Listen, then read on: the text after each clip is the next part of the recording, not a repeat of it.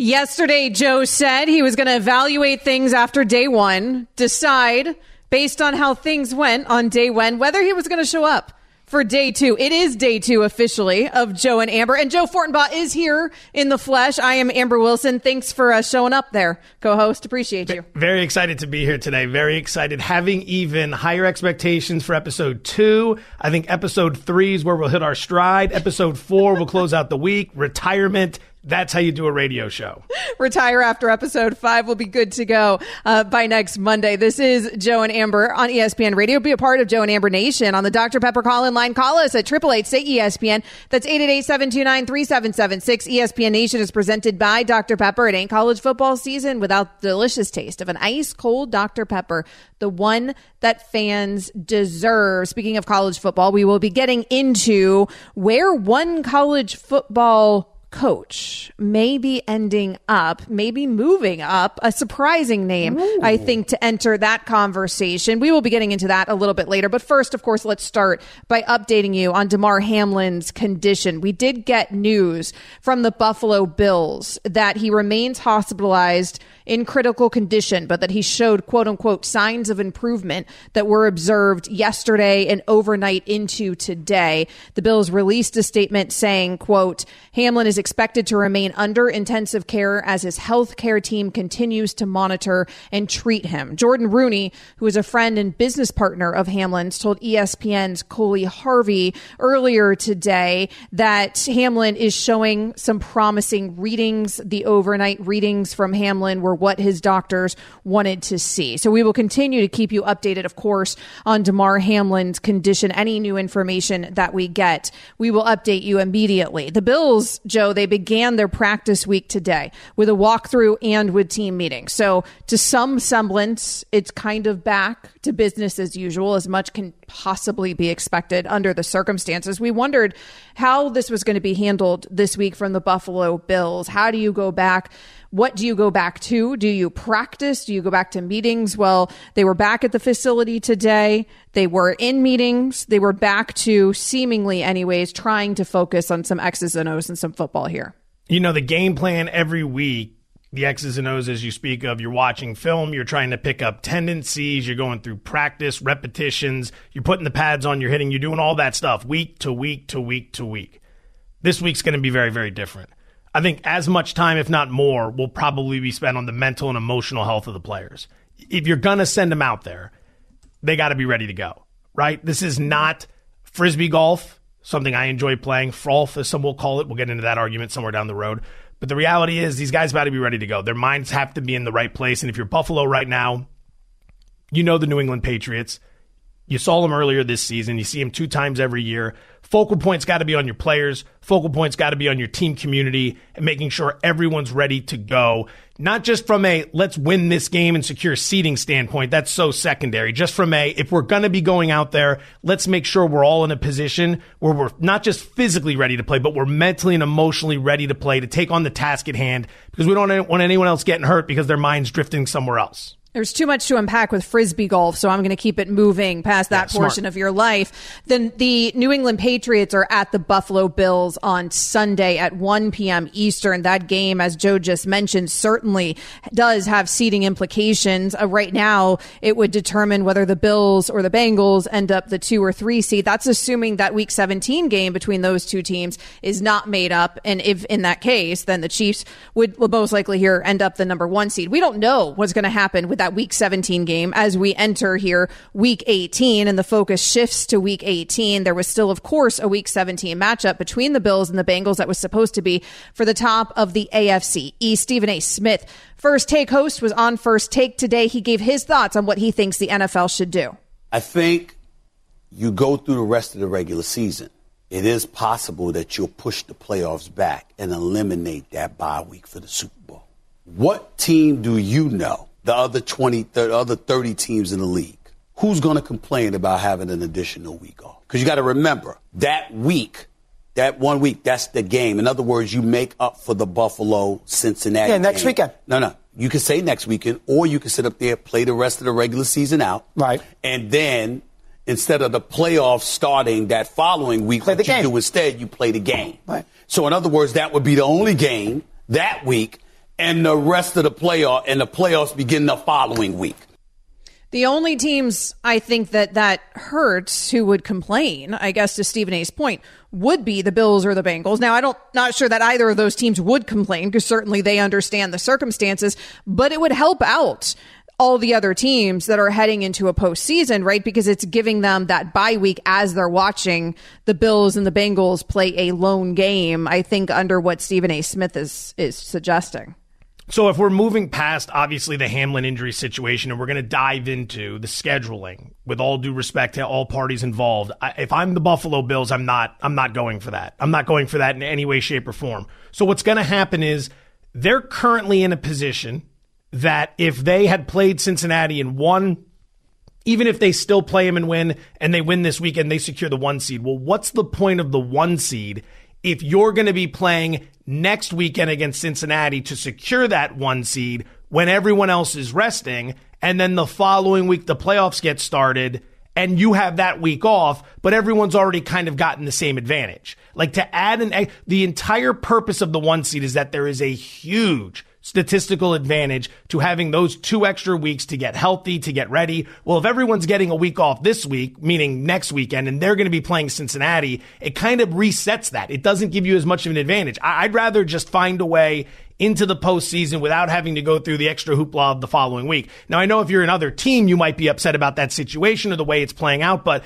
it just feels like you should just go with the strength of schedule situation.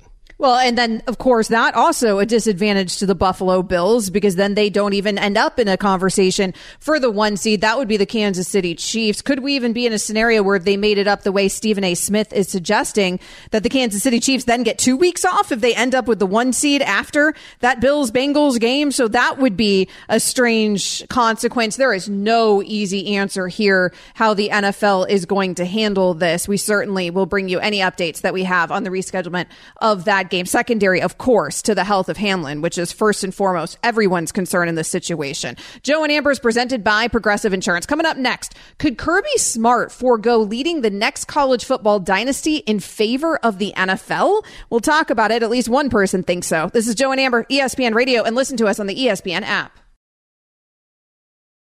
Hi, it's Mike Greenberg letting you know ESPN Bet is ready to take you through all the biggest sports moments this spring. The official sportsbook of ESPN has exclusive offers and markets from Scott Van Pelt, Stephen A. Smith, and me, plus many more. From the playoff intensity to finally getting out to the ballpark, there's no better time for sports fans. Sign up today. New users get a bet reset up to $1,000 in bonus bets if your first bet doesn't win. Download ESPN Bet today. What a play! Must be 21 plus and present in select states. Gambling problem? Call 1 800 GAMBLER. Terms and conditions apply. See app for details. This podcast is proud to be supported by Jets Pizza, the number one pick in Detroit style pizza. Why? It's simple. Jets is better. With the thickest, crispiest, cheesiest Detroit style pizza in the country, there's no competition.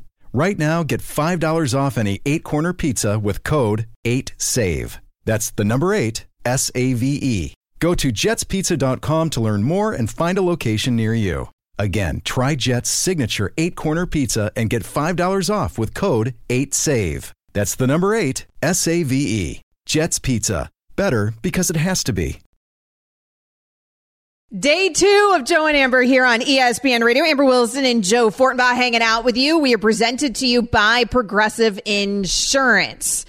Kirby Smart, he's focused on TCU but is he actually focused on something else? We're going to get into that in just moments. But first, Pizza Money Alert. Pizza, pizza.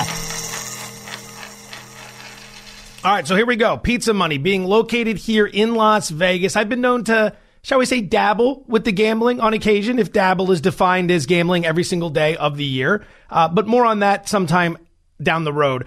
We, with Pizza Money, want to throw some bets your way on a regular basis that we don't necessarily love them. They're not the best bets. You're not going to mortgage the future on them, but you're going to throw some pizza money at them so you can have fun over the weekend. So this one starts in just under an hour. The Portland Trail Blazers are in Minnesota to take on the Timberwolves. We are laying the one and a half with Portland. The Wolves are still trying to figure things out in the Rudy Gobert era. They've lost nine of 13. There are only three teams in the NBA that have covered fewer spreads than them this season. They brought in Rudy Gobert to improve their defense, but it's been anything but. They went from 13th in defensive efficiency last year to 14th this season. The team's identity has always been offense. It has completely fallen off since Gobert showed up. Maybe they figure it out down the road, but Portland's housed them twice this season, and I see it happening again tonight. We are laying in the first ever Joe and Amber Pizza Money segment, one and a half with the Trailblazers over the Timberwolves in less than an hour.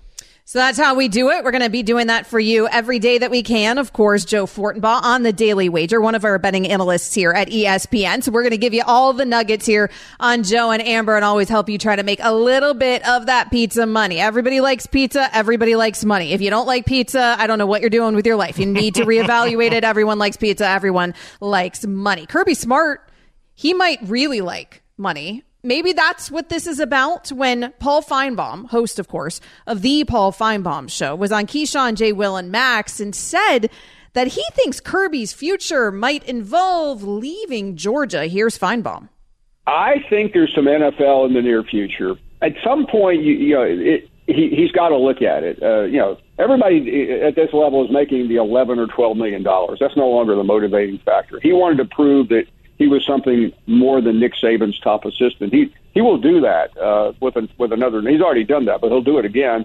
And, and as as much of a grinder as he is, and, and you know he he is one of those guys that, that that never looks up. I could see somebody in the NFL, the right situation, coming to him.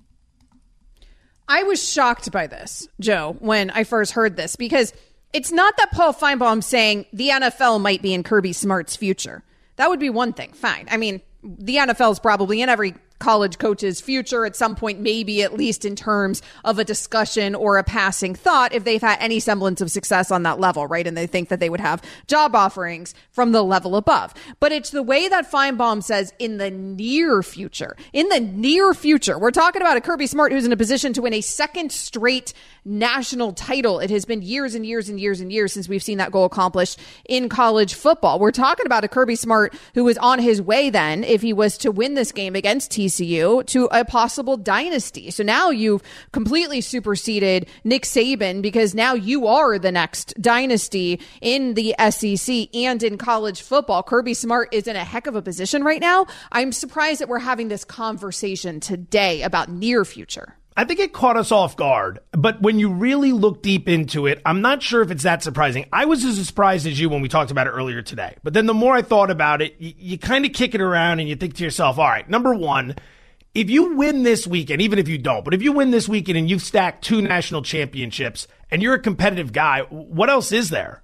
Like, like eight national championships, you well, want to yeah. be the greatest of all time? Okay, there's nothing wrong with that. But for some people, it's about a different challenge. And I could see the NFL being a challenge to say, look, I proved it at the college level. I want to go prove it at the pro level like Pete Carroll did because history is littered with Steve Spurrier's, Bobby Petrino's, Chip Kelly's, guys that have performed very well in college and then gone to the pro ranks and gotten chewed up and spit out. It is a tough racket. Reason number two I could see it happening I think NIL is changing a lot of how these guys think. The recruiting in, in its own right was already taking up a ton of your life, Amber. But now you're not just recruiting kids coming out of high school. You've got to check the transfer portal and be trying to steal kids away from other colleges while defending against attacks against other colleges that are coming for your guys. I think you look at the NFL and you say to yourself, you know what?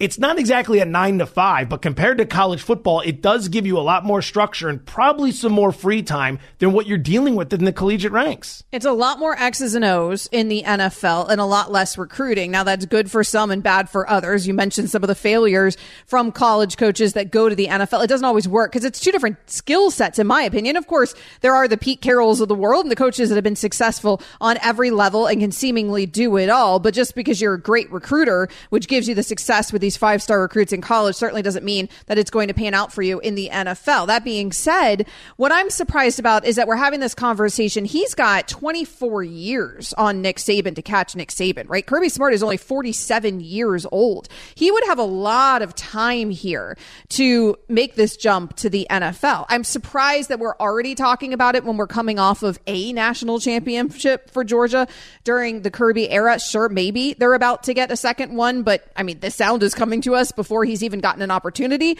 to win that second one. He has accomplished a lot at the collegiate level. I do think stacking more championships accomplishes maybe more, particularly when you were Saban's assistant. And so it feels like you're always going to be chasing that guy until you actually do chase that guy. But also to your point about recruiting, I can only imagine how hard it is on the college level. And like you said, in the face of NIL, but I think even the bigger caveat there is the transfer portal because that's really changed things and how these coaches have to recruit not just guys coming in, but now have to constantly recruit, like you said, their own players every single season.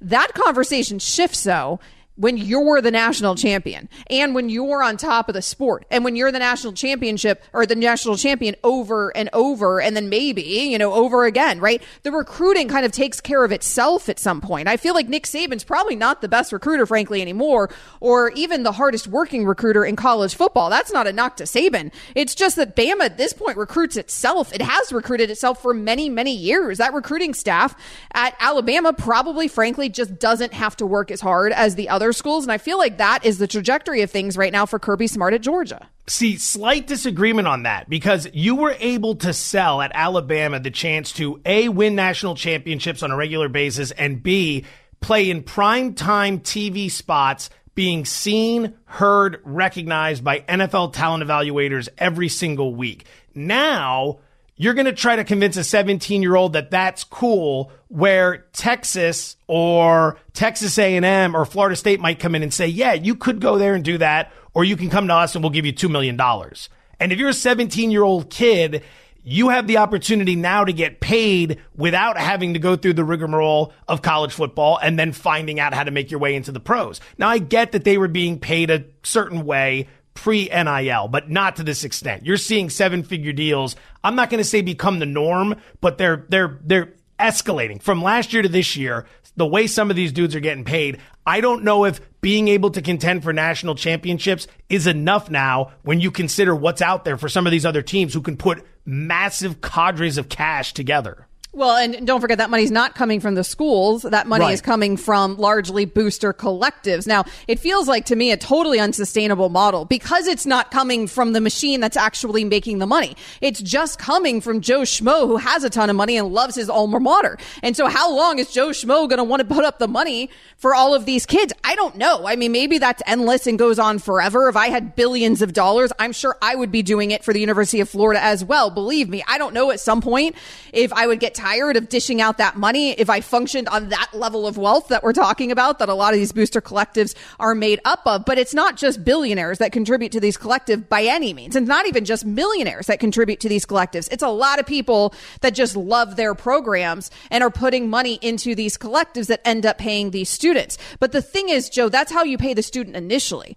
The student's only going to continue to get NIL deals, even if you're right. Even if it's, hey, you come here and you're getting this seven figure deal out of the gate, but you could make a whole lot more money if you remain on that stage, if you remain in prime time, and if you remain winning national championships, right? I mean, the five star recruit out of high school is going to get paid. He'd get paid a lot more, though, if he's on a winning team. Let's be real. Yeah, if you've got the money and the winning, then you're the ultimate force. The one thing I don't get about NIL is why isn't Stanford 14 and 0 every year? Stanford just produces tech geniuses and billionaires left and right. Like the nerds should decide that they want to take over college football. And when the nerds decide they want to take over college football, look out. Stanford's going to be your next powerhouse. Kirby Smart, Nick Saban, you're going to be irrelevant. Well, it's about it's about commitment there, right? And some of it's about standards as well, but it's about commitment there from your alma mater and from your booster collective. I mean, there's a reason Texas A&M is winning every recruiting battle, right? Uh, that oil money, those pockets are deep, Joe Fortenbaugh, but it hasn't been playing out on the field. Apparently, it takes more than just five star recruits. Coming up next here, do we really believe that the Jets are still invested in Zach Wilson. We're going to have another Zach Wilson conversation. Yes, we are. Jets Nation, buckle up. This is Joe and Amber on ESPN Radio. Carson Wentz era in Washington, D.C. appears to be over. This is Joe and Amber on ESPN Radio. Amber Wilson and Joe Fortenbaugh here with us. You can hit us up on the Dr. Pepper call in line, 888 say ESPN, 888 729 3776. So the Washington Commanders, Joe, have reversed course.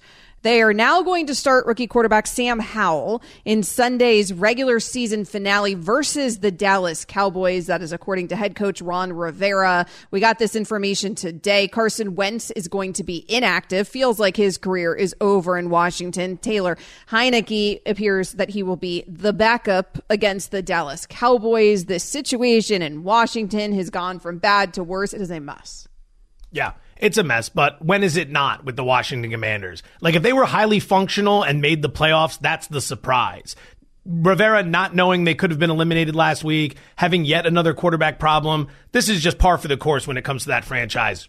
But this is the right move. See what you have in Howell. You drafted him for a reason, right? Get him out there. This game is completely meaningless for you, so it's time to evaluate what you have on the roster, and it's probably time to rest and protect the guys you really like so you don't risk any sort of injury. Um, Taylor Heinicke is not going to be a franchise quarterback in the NFL. He's not going to be a guy you build a team around. Nice guy, hard worker, career backup type like Chase Daniel, who can probably go out and make $50 million filling in over the next 16 years in spot starts. But with Heinicke, we've seen it. He's gotten plenty of opportunity. He has plenty of weapons around him. He's just not good enough. That's the case. That's the state of the, the affairs there. With Wentz, you want to move on from him as quickly as possible, like the Colts did, like you're going to do, like Philadelphia eventually did. So why not see what you have in Sam Howell? Because one way or another this offseason, you have to have some serious conversations in our nation's capital about who's going to be the starting quarterback of that football team moving forward. I don't have a problem with it. They were eliminated from contention last week, but at the same time, I don't think that you're going to be able to evaluate anything about Sam Howell off of one game. I mean, it's a very good tough. Dallas defense he goes out there, even if he lights it up, like we'll all be impressed. But I mean, it's one game. What are you, what are you really going to evaluate? And giving him this start at this point in the season. I, it's fine though, whatever. The Carson Wentz era, obviously, you're right. They need to move on from that. Heinicke, it, one of the most underrated jobs, I think, in the National Football League is being a career backup. It's actually a pretty good gig. You, you're always wanted, right? You get paid pretty decently. You don't get hurt nearly as much. And the crowd is normally vying for you because you're sitting behind the other guy. You don't have to show your true colors that often. We saw some of Heinicke's true colors, though, for the Commanders this season. It wasn't pretty. It wasn't pretty pretty for Wentz this season either. It frankly hasn't been pretty at that position for Rivera. Howell is going to be the eighth different starter in coach Ron Rivera's three seasons at that position. He is the oh 33rd quarterback to start for Washington since they won their last Super Bowl. what, what, how many? It's amazing. 33? 33rd. 33rd. Yes. Now, given their Super Bowl, their last Super Bowl was after that 1991 season. It was in 92. Shout out Mark Rypien. But 33 different quarterbacks since that time. Uh, it is a long fall from the top, and it has been that at that position for the Washington Commanders. Cleveland's probably sitting somewhere saying, Hold my beer. Because right. I think they've probably had even more since they came back into existence, as it's been an every year sort of thing. So what's what happens with Wentz next? Like if you're Carson Wentz, eh, Washington probably wants nothing to do with you. Rivera, that's probably the worst mistake he's ever made in his coaching career, thinking to himself, you know what? Heinicke's not getting it done. Let's give this guy one last chance. He was the number two overall pick. He did help contribute to a team winning a Super Bowl. Maybe he can win this this monumental matchup against this awful Cleveland team and this quarterback in Deshaun Watson, who looks nothing like what we remember from a few years ago, and then Wentz completely falls on his face. Does he wash out? Is he done? Well, I don't think so. I'm going to get to that for a moment, though, because I want to remind people you just said this monumental matchup. It seems like the coach wasn't aware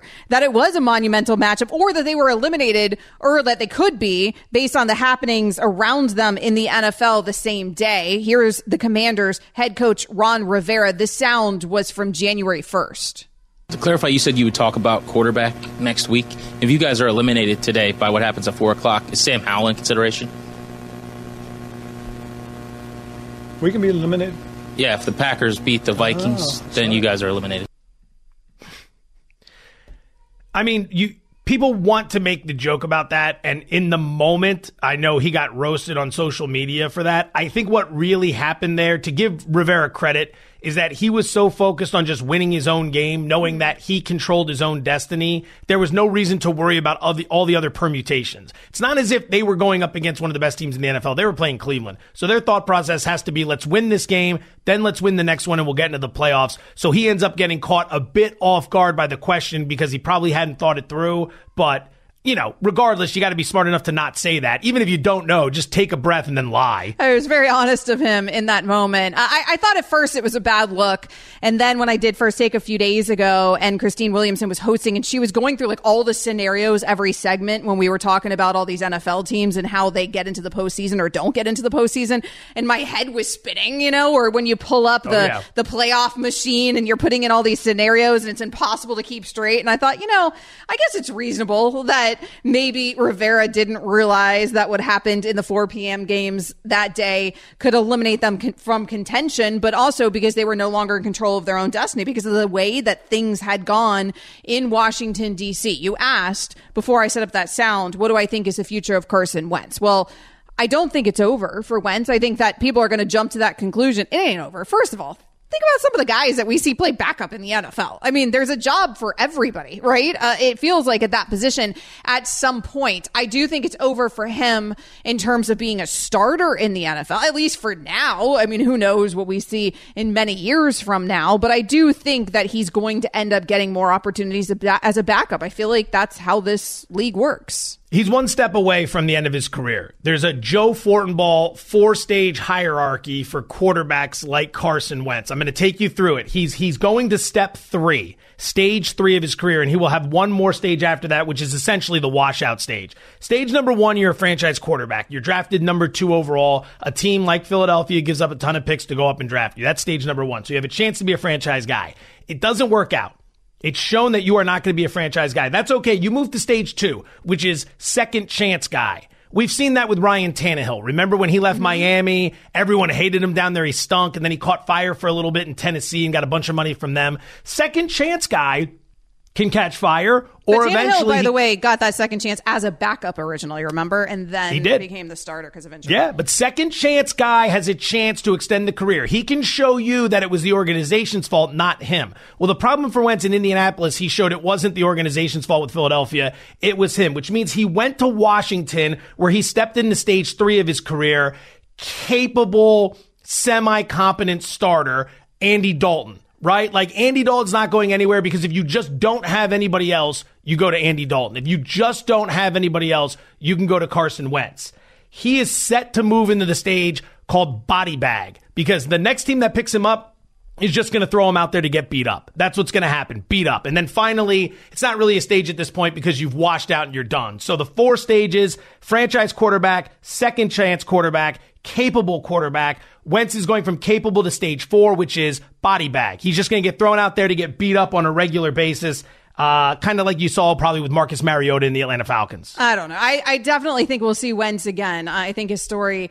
He's gonna be a body bag. Some now. of it's some of it's unwritten. Listen, the Dolphins just signed Mike Glennon today. Okay, there, it, there's always a chance. Uh, body for bag. Carson He's, he's at stage four. He's back. a body bag player. You may be right about that. Tony is in Ohio, and you can always give us a call here on Joe and Amber. Triple eight say ESPN 888-729-3776. That is where we find Tony in Ohio. Tony, what do you have for us on the Commanders? I just wanted to know what do you think the probability of Ron Rivera being fired at the end of the season, considering he's the one who wanted Wentz so bad, and he made that gaff on you know you just came to his defense for that, but he made that gaff on air the other day. Yeah, I don't think that the gaff is why he's going to end up being fired. I do think, though, that when it comes to the Carson Wentz decision, the way things have gone, it's just such a difficult organization right now, to say the least. I'm like, how do I tap dance around this thing? I mean, it's such a dumpster. You don't there. lower your head and just go right to it. It's such a dumpster fire there, right? Uh, I don't. I, I'm. You know, Ron Rivera has been a respected coach. I, I don't. I'm not one who thought that he was going to get the boot after this season. I do think the way that things have gotten pretty ugly here at the end of the season makes me question that a little bit. I mean, he's on the fence. I could see that going either way, Joe. I think he's good because of the ownership change that's coming. That's right. the reality of the situation. Like if you're Snyder and you're that ownership group, don't go out there giving out some big contract, five, six years, fully guaranteed to some new head coach, and then sell the team and stick the old ownership, uh, stick the new ownership group with it. Maybe that's something Snyder would find hilarious on his way out the door. Who knows? But the reality is, you got other things to worry about. Figure out how to sell the team. Rivera's good enough to be kept around for another year to develop some of these guys. And then from there, the new ownership group can come in and turn it over. Like, look at Denver. They didn't think they were going to have that Hackett problem on their hands. But if you're the new ownership group led by the Walton family that came in there and you have the Russell Wilson contract and you got Nathaniel Hackett, it's peanuts to them. But the last thing you want to do is have to just eat all that cost right out of the gate. And I don't know how attractive that job is, frankly, to head coaching candidates right now because of that ownership group change. You'd feel a lot better at, about it, about considering that position once the ownership group change. Joe and Amber is presented by Progressive Insurance. Drivers who switch and save with Progressive save nearly $700 on average. Call or click today and find out if they could save you hundreds on your car insurance. Coming up next here on Joe and Amber. If we've seen Derek Carr play his final game as a Raider, what does Las Vegas do next at that quarterback position? We'll get into it. This is ESPN Radio, and you can listen to us on the ESPN app. We can be eliminated. We got some good news today from the Buffalo Bills, an update on Damar Hamlin. A statement from the Bills said that, quote unquote, there have been signs of improvement overnight and into this morning. Jordon Rooney, who's a friend and business partner of Hamlin's, told ESPN's Coley Harvey today that doctors saw promising readings overnight from Damar Hamlin, the ones that they had hoped to see overnight, the ones that they had hoped to see this morning. So I guess he is improving and progressing the way that the medical staff at UC is hoping that he'd be progressing. That's very good news. Of course, we are still waiting on the word from the NFL what they're going to do, if anything, about that Bills Bengals game from week 17, whether it will be rescheduled as we head towards week 18. The Bills have the New England Patriots on Sunday at 1 p.m. in week 18. They did begin their practice week today. They got back to some semblance of business as usual. They did a walkthrough today and they had team meetings. So let's start there with our friend Keyshawn Johnson, host, of course, of Keyshawn, J. Will, and Max. And Key, thanks so much for giving us a few minutes here. The Bills are tasked this week, presumably, anyways, with a game against the New England Patriots. If week 18 is going to go according to plan, you have been as a player on the field for some very ugly injuries. I know that this is a bit different but you've been there, you've witnessed some horrific things in your day as well. As a player, how do you compartmentalize that mentally and just proceed with playing football after witnessing something scary happen to a teammate or the opposition? You know, Amber and, and Joe, I've actually been in a very similar situation, not myself, but as a teammate in high school passed away uh, in a high school football game uh, because of heart complications and cardiac arrest. And then in 1997, I was playing for the New York Jets, and we were playing the Detroit Lions in Detroit. And Reggie Brown, linebacker from Texas A&M, second-year player, uh, stopped breathing. CPR was administered to, on him, and the game obviously was delayed. We presumed the game, you know, probably 15, 20 minutes after the fact, and we had to get our minds right. Um, uh, because out on the field we saw them, you know, CPR and, and the whole deal and ambulance and you name it, crying and, and all sorts of stuff. So you can only imagine what was going through our minds. Several plays later, uh, we still had the ball, and I think it was about three plays later. We ran the ball twice, then we threw the ball to me. And you talk about a guy who wasn't, I mean, my mind was like somewhere totally different at that point in time. The ball bounces off of my shoulders. I mean, I didn't even put my hands up. I just kind of, I don't know what I did. And, uh, you know, it, it just played in your mind over and over again what you just saw laying on the field in that Detroit game. So I've been close to the situation, and it's it's a very scary thing, and you got to try to get your mind back right, but it's very difficult to do. Key, if you're the Buffalo Bills right now, and you're the league and you're trying to figure this out in terms of how to move forward, what's fair? Like, obviously, the league would love to play the last two games. The Bills probably would like some more time off to grieve, to figure out the situation. What's a fair compromise for both sides? Um, I, I mean, I, I don't really know, to be honest with you, Joe, what could transpire and take place other than moving the season back, I guess, uh, and taking that – Pro Bowl, so-called Pro Bowl, out of the equation and given that week of time for play. So I guess you would maybe give everybody an extra bye week or something? I mean, I guess that's how you would do it. There is no easy answer, frankly, on how to figure this thing out for the NFL as we await word from them on what they're going to do about making up that Bills Bengals game, if they in fact are going to make it up. Keyshawn Johnson, host of Keyshawn, J. Will, and Max, joining us here on Joe and Amber. All right, Key, you're a bit of a Dolphins hater this season, but hey, they signed Mike Glennon today. My Dolphins, they're going into a must win with the New York Jets. Mike Glennon, is he going to be the key here, or can Skylar Thompson get it done? So you just told me they signed Mike Glennon, and you, you you told me can they get it done with Mike Glennon today? And you called me a hater. I wasn't hating. I was just telling the truth. That's all. And I guess the truth hurts. Look, if Tua was healthy, then it might be a different conversation because they were playing well up until they ran into the Chargers and uh, San Francisco and then obviously, uh, you know, what happened in New England and all those sort of things. But, you know, they ran up against some tough opponents and the thing changed a little bit.